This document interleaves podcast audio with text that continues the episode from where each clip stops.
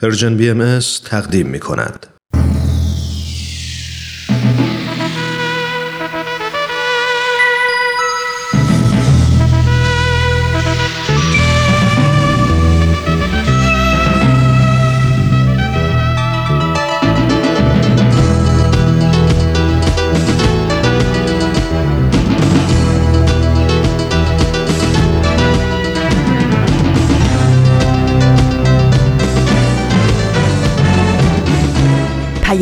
دوست. برنامه ای برای تفاهم و پیوند دلها.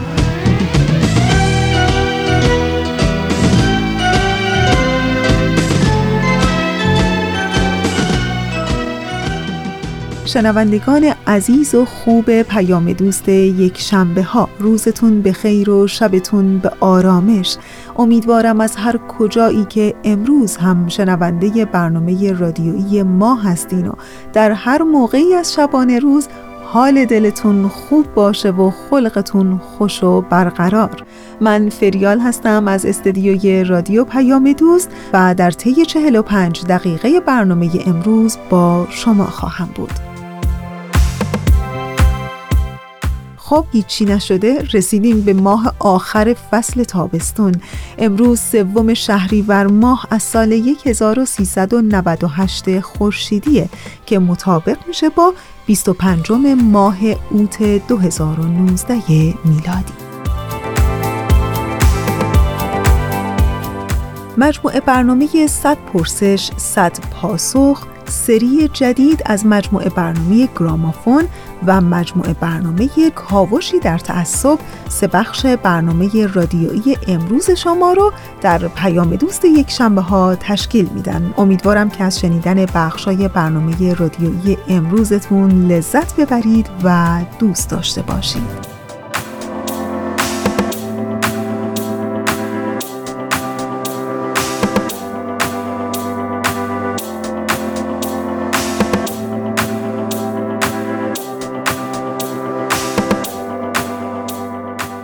حتما برای شما هم مثل من پیش آمده که زنهای موفقی رو در اطرافتون ببینید.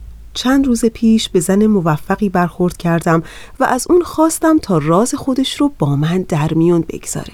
و بعد لبخندی زد و گفت موفقیت من زمانی آغاز شد که نبردهای کوچک را به جنگ جویان کوچک واگذار کردم. دست از جنگیدن با کسانی که غیبتم را می کردن برداشتم. دست از جنگیدن با خانواده همسرم کشیدم. دیگر به دنبال جنگیدن برای جلب توجه نبودم. سعی نکردم انتظارات دیگران را برآورده کنم یا همه رو شاد و راضی نگه دارم. دیگه سعی نکردم کسی رو راضی کنم که درباره من اشتباه می‌کنه. اون وقت شروع کردم به جنگیدن برای اهدافم رویاهام ایده هام و سرنوشتم. روزی که جنگ های کوچک را متوقف کردم روزی بود که مسیر موفقیتم آغاز شد. هر نبردی ارزش زمان و روزهای زندگی ما رو نداره. میبایست که نبردهامون رو عاقلانه و مدبرانه انتخاب کنیم.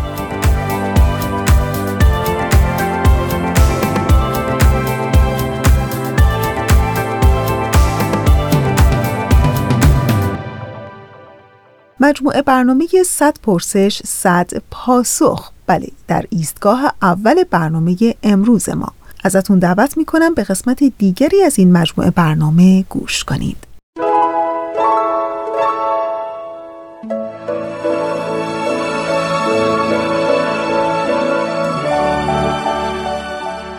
صد پرسش صد پاسخ.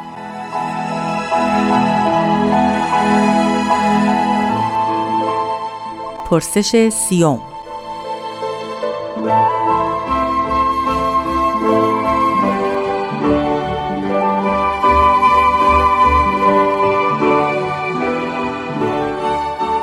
در قیامت مسیح بر ابر می آید. به نظر می آید این یک مفهوم ظاهری است. تفسیر شما باهاییان از این عبارت چیست؟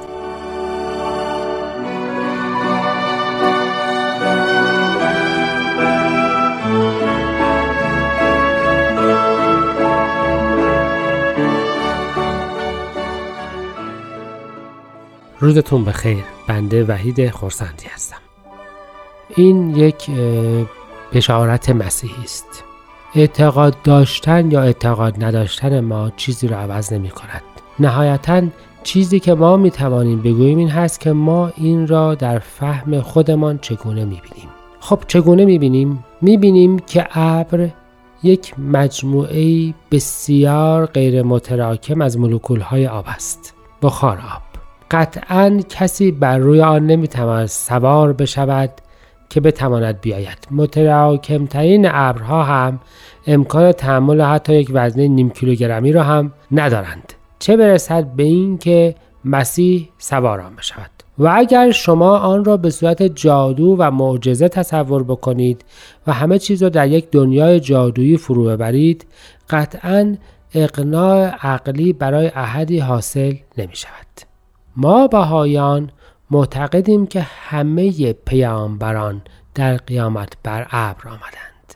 کارکرد ابر در جهان ما این است که علاوه بر تمام مسائل دیگر جلوی تابش مستقیم نور خورشید را می‌گیرد یعنی ابر با وجود لطافت خود با وجود اینکه جز آب چیزی نیست مانع خورشید با تمام قدرت و عظمتش برای مردمان کره زمین می شود. ابرها نور خورشید را سد می کنند. بهاییان معتقدند که ابر هیکل جسمانی پیامبران و تمام شعونی است تمام اموری است که مانع دیدن حقیقت آنها می شود.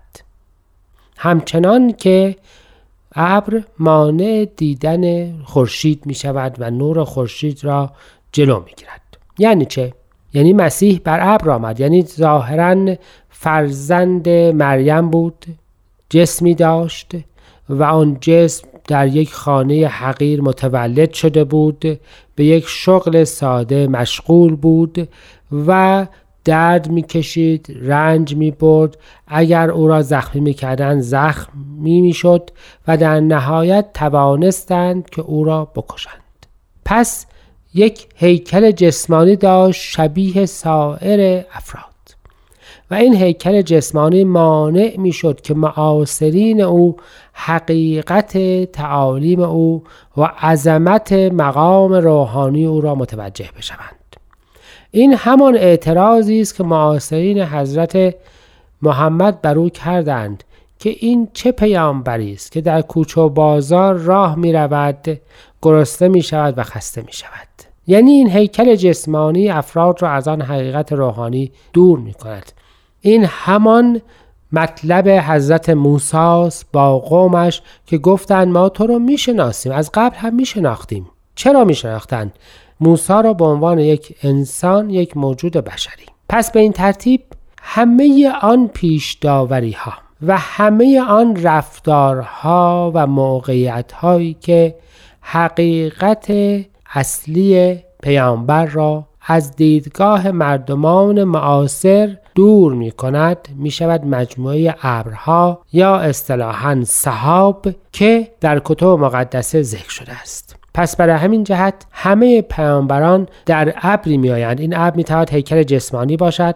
می تواند نوع پوشش، نوع صحبت، قومشان، نژادشان، مجموعه مطالب فرهنگی اطرافشان باشد که برای افراد دیگر حقیقت آنها را در حاله از تاریکی فرو می‌برد. و البته وقتی که به جهان بالا صعود می کنند وقتی دیگر این هیکل جسمانی در میان نیست وقتی که به تدریج ابرهای تعصبات و پیشداوری ها کنار می رود روز به روز عظمت مقام حقیقی آنها آشکار می شود همچنان که وقتی ابرها کنار می رود تابش خورشید با تمام عظمت و قدرت خودش جهانی را روشن می کند.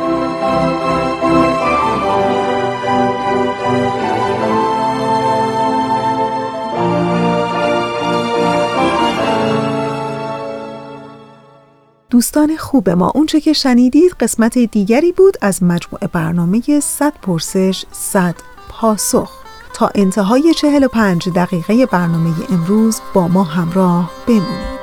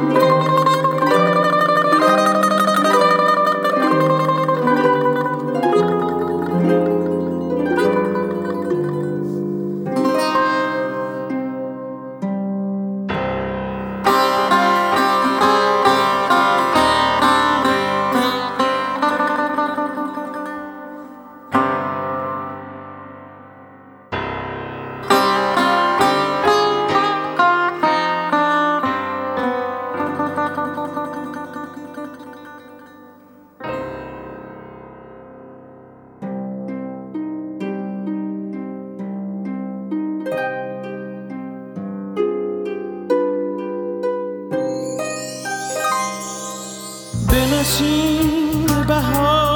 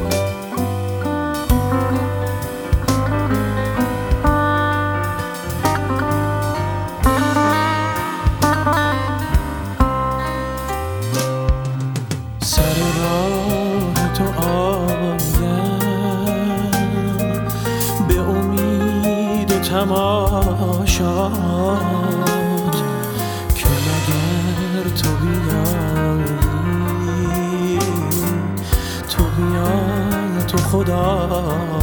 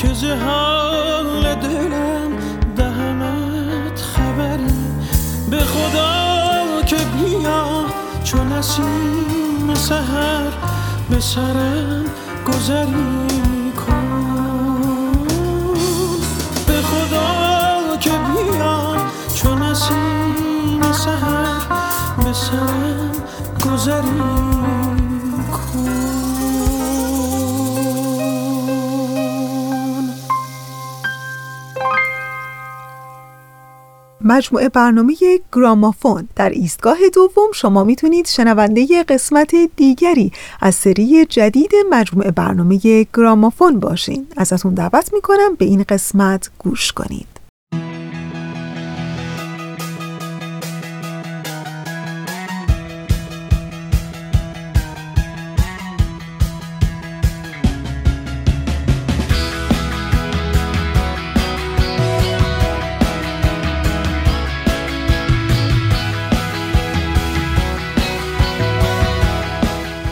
گرامافون.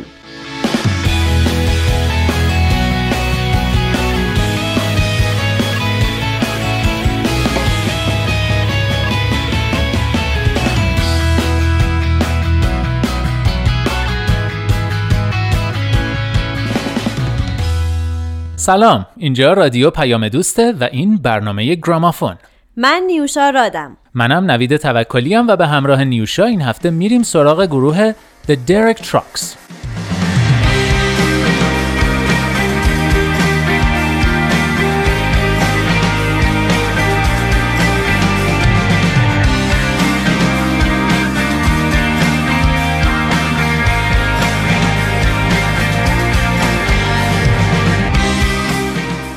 گروه Derek Trucks یک گروه آمریکایی سبک jam band ه که توسط یک گیتاریست جوان نابغه سبک slide به نام درک تراکس تشکیل شده.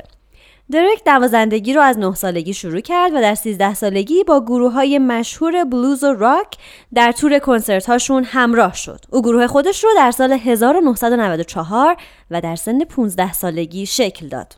اولین کسی که به گروه دعوت شد تاد سمالی نوازنده گیتار بیس و اهل آتلانتا بود. وقتی که او به تراکس ملحق شد تراکس گفته بود که احساس می‌کنه یه بزرگتر بالای سرشه سال بعد یعنی در سال 1995 انریک سکات نوازنده drums و پرکاشن هم به این تراکس و اسمالی اضافه شد و بخش سازهای ریتمیک گروه رو کامل کرد تراکس به جستجوی موزیسین های با استعداد ادامه داد. بقیه اعضای گروه مایک ماتیسون خواننده اصلی و کوند مبوتو نوازنده پرکاشن و drums هستند. تراکس درباره مایک ماتیسون خواننده اصلی گروه که صدایی با روح و اجرای آرام و ملایم روی صحنه داره میگه صدای او وسعت بسیار زیادی دارد و این به ما کمک می کند تا آهنگ های مختلفی را بتوانیم بازخوانی کنیم. انگار که ما سه خواننده مختلف همزمان روی صحنه داریم. می‌دانید که سختترین قطعه پازل پیدا کردن یک خواننده خوب است که بتواند با سبک کار گروه منطبق شود. بنابراین ما بسیار شانس داشتیم که با مایک روبرو شدیم. dirty.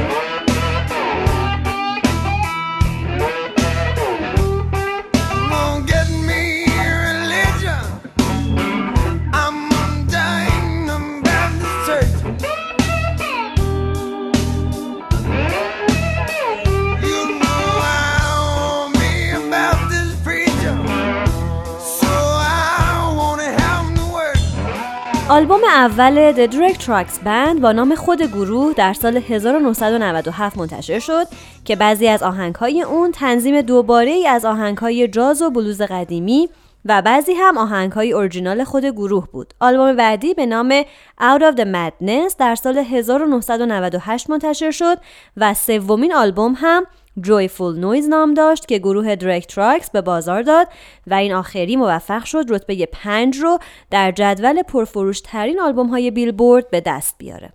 گروه درک تراکس در سال 2003 باز یه آلبوم دیگه منتشر کرد به اسم Soul Serenade که به رتبه 20 فروش آلبوم رسید. پرکاری اونا همچنان ادامه داشت و آلبوم پنجم به اسم Songlines در سال 2006 و ششمین آلبوم در سال 2009 با نام Already Free منتشر شد که هر دو ازشون استقبال زیادی شد و این ششمین آلبوم به رتبه 19 در جدول 200 آلبوم برتر بیلبورد و رتبه یک جدول آلبوم های بلوز و رتبه چهار آلبوم های راک رسید. این آلبوم جایزه گرمی سال 2010 رو هم به خاطر بهترین آلبوم بلوز به دست آورد.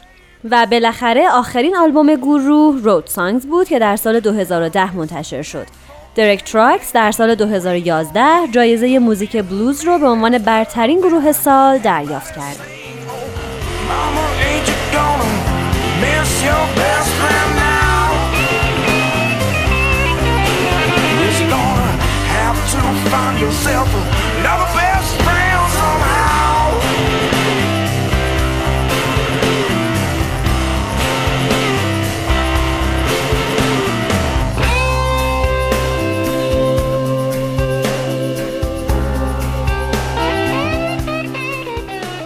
سبک کاری گروه درک تراکس خیلی تحت تاثیر علائق اعضای گروه شکل گرفته. اونا با هم تونستن توجه بسیاری رو به خودشون جلب کنن و منتقدان موسیقی هم آثار اونا رو تحسین کردن و منحصر به فرد می‌دونستن. درک تراکس سبکای بلوز، Southern rock، جاز، R&B، کلیسایی، soul، funk و موسیقی کلاسیک هندوستان رو با هم در و در آثارشون به کار بردن. اعضای گروه قابلیت های خودشون رو با هم ترکیب کردن تا قطعاتی از موزیسین های مطرح پیش از خودشون رو اجرا کنن در حالی که خودشون هم به نوشتن و ساخت و ضبط ترانه و آهنگ می پرداختن. ضمن اینکه این روش فرصتی برای تراکس فراهم آورد تا خلاقیت خودش رو به خوبی بروز بده. در حالی که او قبل از تشکیل این گروه خودش عضو گروه آلمن برادرز بود و در اونجا فقط یک میهمان و اجرا کننده معمولی بود. در اواخر سال 2009 بود که گروه درک تراکس وقفه در برنامه‌هاش انداخت و بعد هم منحل شد. همسر درک سوزان تدسکی یک خواننده و گیتاریست آمریکایی بود که بارها برنده جایزه گرمی شده بود. او که خودش هم یک گروه داشت مرتب با گروه درک تراکس برنامه های مشترک اجرا می کرد. این زوج در سال 2010 گروه مشترکی رو با هم تشکیل دادن به نام گروه تدسکی تراکس که برخی از اعضای هر دو گروه در اون حضور داشتند.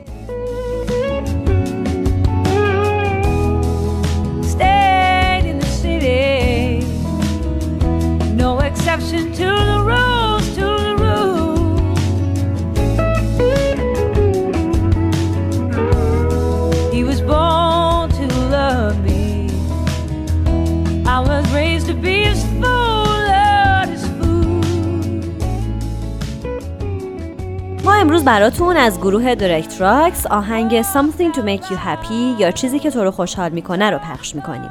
آهنگی که در واقع توسط گروه درک تراکس بازخونی شده و بازخونی موفقی هم بوده و خیلی هم مورد توجه قرار گرفته. اما اصل آهنگ مال پال جی پناست که یک خواننده، ترانه‌سرا و گیتاریست نابینای آمریکایی آفریقایی بوده که در سال 1950 در ماساچوست به دنیا آمد. اجداد پنا اهل جزیره دماغه سبز یا کیپ ورد واقع در سواحل غربی آفریقا بودند. مادر بزرگ و پدر او هر دو موزیسین های حرفه‌ای بودند و نواختن موسیقی مخصوص کیپ ورد رو به او آموختند.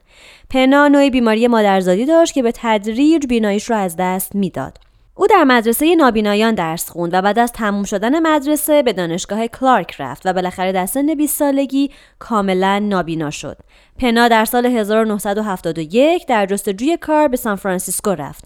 او به مدت سه سال در بخش افتتاحیه کنسرت های خوانندگان دیگه برنامه اجرا کرد اما اولین آلبومش با نام پاول پنا رو در سال 1972 منتشر کرد و تا سال 2000 سه آلبوم دیگه از او منتشر شد. پنا تو این دوره برای مدتی فعالیت موسیقی خودش رو کنار گذاشت تا از همسرش که دچار بیماری کلیه شده بود پرستاری کنه. همسرش در سال 1991 متاسفانه درگذشت. او در سال 2000 آلبوم New Train رو که 27 سال پیش ضبط شده بود بالاخره منتشر کرد و در سال 2001 آخرین تور خودش رو برگزار کرد. آهنگ Gonna Move از آلبوم New Train بارها توسط خوانندگان دیگه از جمله گروه درک تراکس بازخوانی شده. پنا تکنیک های صدایی مخصوص تووا و مغولستان رو با گوش دادن به سیدی های اونا یاد گرفت. پنا در مصاحبه گفته پس از بارها گوش دادن به سیدی به مدت چندین ماه و دور کردن دوستانم از خودم به خاطر درآوردن صداهای عجیب و غریب در حین تمرین عاقبت برخی از تکنیک های اصلی این دسته از صداهای سهرامیز را یاد گرفتم. او همچنین زبان تووانی رو هم که از زبانهای ترکیه بدون رفتن به کلاس یاد گرفت در حالی که هیچ فرهنگ لغاتی از تووانی به انگلیسی موجود نبود.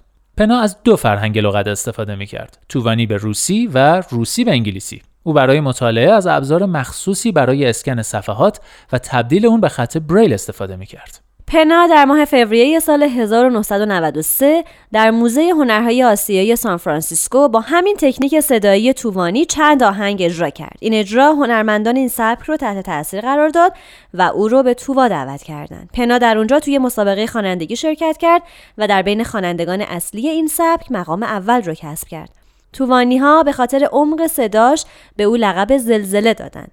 از سفر پنا به تووا فیلم مستندی در سال 1999 ساخته شد که جایزه تماشاچیان فستیوال فیلم ساندنس رو دریافت کرد. پنا در سال 1997 بر اثر آتش سوزی که در اتاق خوابش رخ داد به شدت آسیب دید و به مدت چهار روز در کما بود. او بیماری دیابت و سرطان لوزالمعده هم داشت. او شروع به شیمی درمانی کرد در حالی که پزشکان فقط 6 ماه فرصت زندگی براش تشخیص داده بودند. عاقبت در یک اکتبر سال 2005 در سان فرانسیسکو کالیفرنیا درگذشت.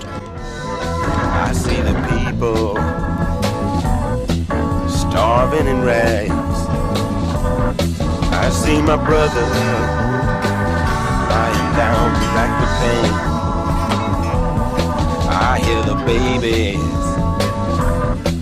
crying to their father God. انسانهایی را می‌بینم ژنده پوش و گرسنه. برادرم را می‌بینم از شدت درد در بستر افتاده. صدای کودکانی را میشنوم که گریه کنان از خدایشان می‌پرسند چرا اجازه دادی که من به این دنیا پا بگذارم؟ خدا حافظ ای باران اندو روی برگرداندم و به تو نگاه کردم محبوبم. ما اگر با هم نمانیم آنها کاری خواهند کرد که تنها بمانیم عجیب است، حیرت انگیز است، اما واقعی است. هر بار که به تو نگاه می کنم، باید کاری بکنم. کاری که تو را خوشحال کند. بیا و فقط به من بگو تا بدانم که آیا هیچ چیز تو را خوشحال نمی کند؟ فقط بگو و من خواهم رفت. می بینم که صفوف جنگ به آرامی شکل می گیرند. می بینم که سکوت غلبه می کند وقتی که برنده و بازنده سفارایی می کنند. روی برگرداندم و شنیدم که تو مرا صدا کردی. اگر ما عشق را در دنیا منتشر نکنیم قطعا همه چیز خشک می شود. عجیب است، حیرت انگیز است، ولی واقعی است. هر بار که به تو نگاه می کنم باید کاری بکنم، کاری که تو را خوشحال کند. بیا و فقط به من بگو تا بدانم که آیا هیچ چیز تو را خوشحال نمی کند؟ فقط بگو و من خواهم رفت.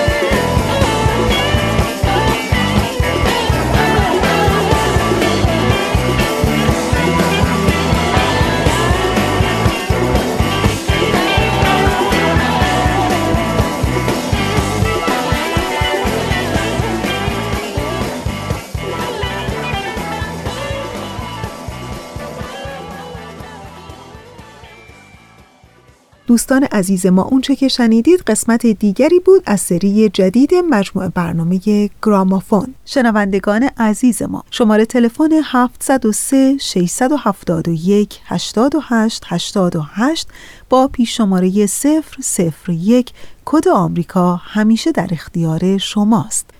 صدا صدای آشنایی است که از رادیو پیام دوست به گوش شما شنوندگان عزیز ما می‌رسه. در ادامه برنامه امروز همچنان ما رو همراهی کنید.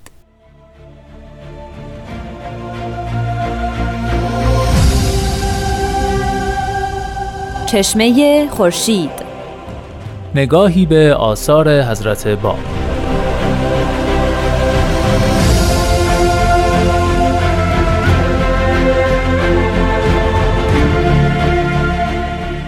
در واقع باید از نام ایشون شروع بکنیم. نام ایشون پیوند دو تا اسم بسیار مهم در دیانت اسلامه.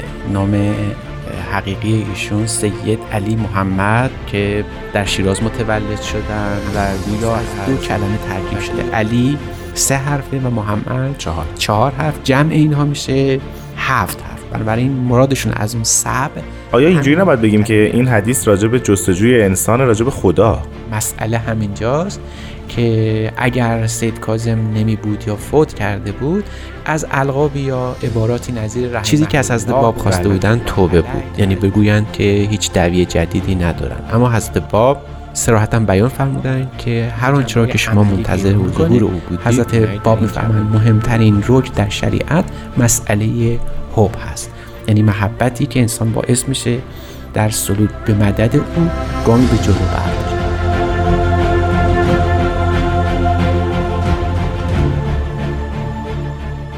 چشمه خورشید نگاهی به آثار حضرت باب.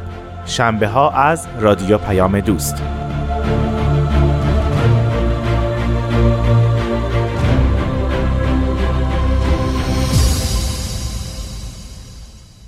اما مجموعه برنامه کاوشی در تعصب که چند هفته است شنونده این مجموعه برنامه هستین. در این لحظه از برنامه ازتون دعوت می‌کنم به قسمت دیگری از این مجموعه برنامه گوش کنید.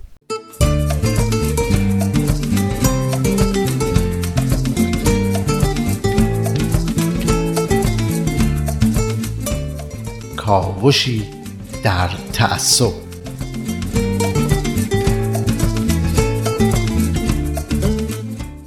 در برنامه های کاوشی در تعصب به یکی از موانع مهم محبت و اتحاد می‌پردازیم. به چیزی که ماها را از همدیگه دور و اسیر پیش ها و قضاوت های از پیش ساخته و غلط می‌کنه. یعنی تعصب. یکی از مخربترین انواع تعصب تعصب مذهبیه.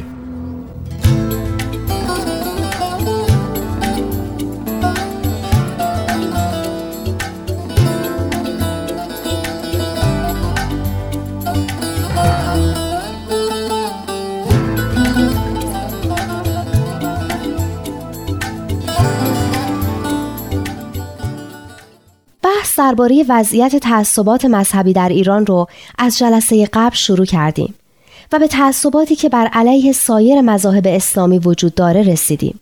و به اعتراضاتی که در مورد عدم وجود یک مسجد برای اهل سنت در تهران شده بود. اما مسئله مسجد رو میشه گفت تقریبا یه مسئله سمبولیکه که نشون میده تعصبات مذهبی در ایران تا چه حد ریشه داره. منظورتون جابجا کردن ساکنان شهرهای سنی نشین و ایجاد تحصیلات برای اسکان شیعیان در این مناطق برای به هم زدن ترکیب جمعیتی این شهرهاست؟ البته این کار شاید به خودی خود بد نباشه اما ندادن امکانات کافی به شهرهای سنی نشین و محروم موندن این مناطق از امکانات مختلف آموزشی و بهداشتی و اقتصادی واقعا تأسف آوره. تازه دانشجوهای اهل سنت در گزینش برای رشته های دانشگاهی و فارغ و تحصیلای سنی در مورد گرفتن شغلای دولتی با محدودیت های فراوانی روبرو هستند.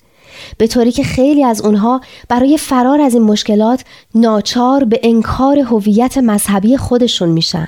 متاسفانه تبعیضات مذهبی در کشور ما در هیچ مرزی توقف نکردند و از دیانت بهایی که به زعم مسئولان جزو ادیان رسمی و مسرح در قانون اساسی نیست به ادیان رسمی مثل مسیحی و یهودی و زرتشتی و از ادیان رسمی به فرقه های غیر شیعی اسلامی و از فرقه های غیر شیعه به فرقه های شیعه با گرایش های متفاوت مثل گرایشات صوفیانه کشیده شده. درسته. دراویش که تعدادشون در ایران به میلیون ها نفر می‌رسه همیشه در معرض سختگیری و آزار و اذیت قرار داشتند و تازه این برخوردها در سالهای اخیر به طرز بی سابقه ای شدت هم پیدا کرده بنا به اخباری که هر از چندگاهی منتشر میشه حسینیه های دراویش هم مثل بعضی از مساجد اهل سنت خراب و با خاک یکسان میشن و سران اونا هم مثل خیلی از علمای اهل سنت در معرض دستگیری، بازداشت و زندان هستند. این تبعیضات به شیعیانی که درویش هم نیستند اما گرایشات ملی مذهبی یا فقط مذهبی دارن هم کشیده شده. به طوری که به عنوان نیروهای غیر خودی از ورود به خیلی از عرصه های اجتماعی و مناسب دولتی محروم موندن. اما دامنه تبعیضات حتی از این هم گسترده تره و گریبان کسایی رو که فقط از بعضی از جنبه های ریز و سلیقه‌ای با دیگران متفاوت هستن رو هم گرفته. با این وصف تبعیضاتی که بر علیه گروه های ملیگرا و یا سکولار و غیر دینی اعمال میشه دیگه جای خود داره. وقتی اینطوری به قضیه نگاه می‌کنیم شاید باید بگیم در واقع تبعیض دینی بر علیه اقلیت ها اعمال نمیشه چون اکثریت مردم ایران از تبعیضات مختلف دینی و اعتقادی رنج می‌برن. شاید باید گفت عدم تبعیضه که فقط مربوط به یه اقلیته.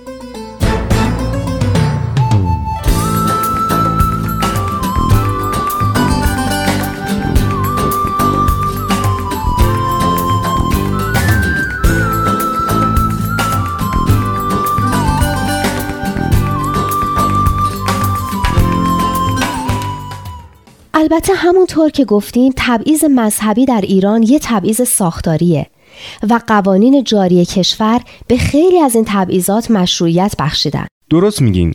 اولین قانون اساسی ایران که مربوط به سال 1285 شمسیه و بعد از انقلاب مشروطه به تصویب رسیده شیعه اصناعشری رو به عنوان مذهب رسمی ایران تعیین می‌کنه. و از ادیان کلیمی، مسیحی و زرتشتی هم به عنوان اقلیت‌های رسمی یاد می‌کنه. در این قانون جایی و حقی برای سایر ادیان از جمله دیانت باهایی که بزرگترین اقلیت دینی ایرانه و تعداد پیروانش از مجموع پیروان سایر اقلیت‌ها بیشتره قائل نمیشه. قانون اساسی که به دنبال انقلاب سال 1357 به تصویب رسیده در بخشهایی از اصول سوم، نوزدهم و بیستم تأمین آزادی، عدالت، برابری و رفع تبعیض رو به عهده گرفته.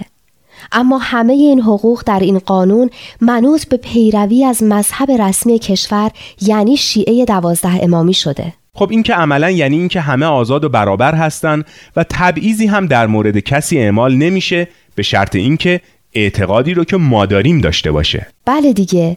درست مثل اینکه یه بردهدار ادعا کنه تبعیضی وجود نداره و همه آزاد و برابر هستن و کسی رو نمیشه برده کس دیگه کرد.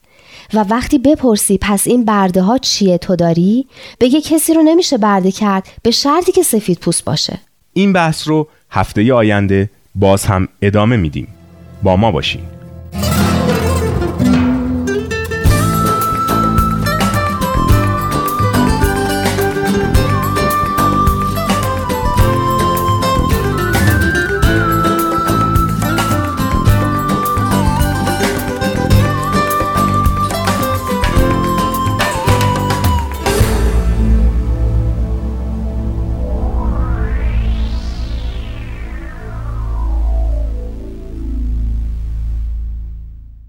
دوستان عزیز ما در این لحظه از برنامه ازتون دعوت می کنم به کلمات مکنونه یکی از آثار حضرت بهاءالله شارع آین بهایی گوش کنید.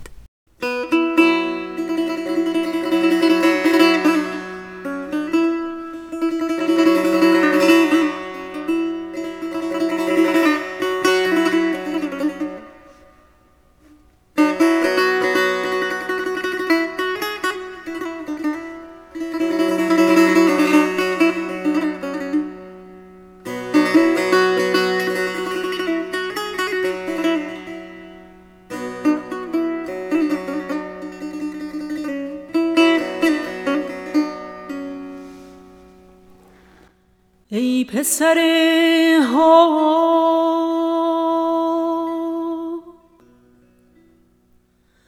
از تو تا رف رف امتناع غار و صدره ارتفاع عشق قدمی فاصله. قدم اول بردار و قدم دیگر بر عالم قدم گذار و در سرادق خود وارد شد پس بشنو آنچه از قلم از نزول یافت.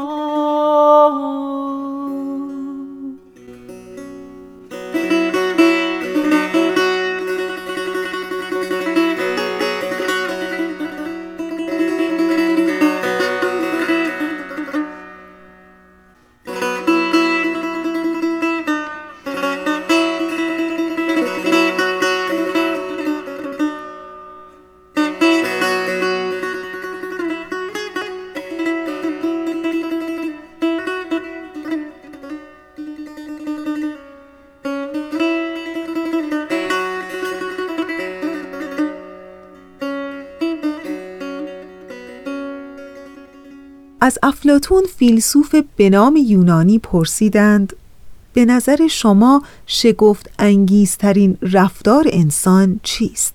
و او در جواب گفت از اینکه انسان از کودکی خسته میشه و بعد برای بزرگ شدن عجله می‌کنه و دوباره دلتنگ دوران کودکی خودش میشه اول برای کسب مال و ثروت از سلامتی خودش مایه می‌ذاره و بعد برای باز پس گرفتن سلامتی از دست رفته پول خودش رو خرج می‌کنه.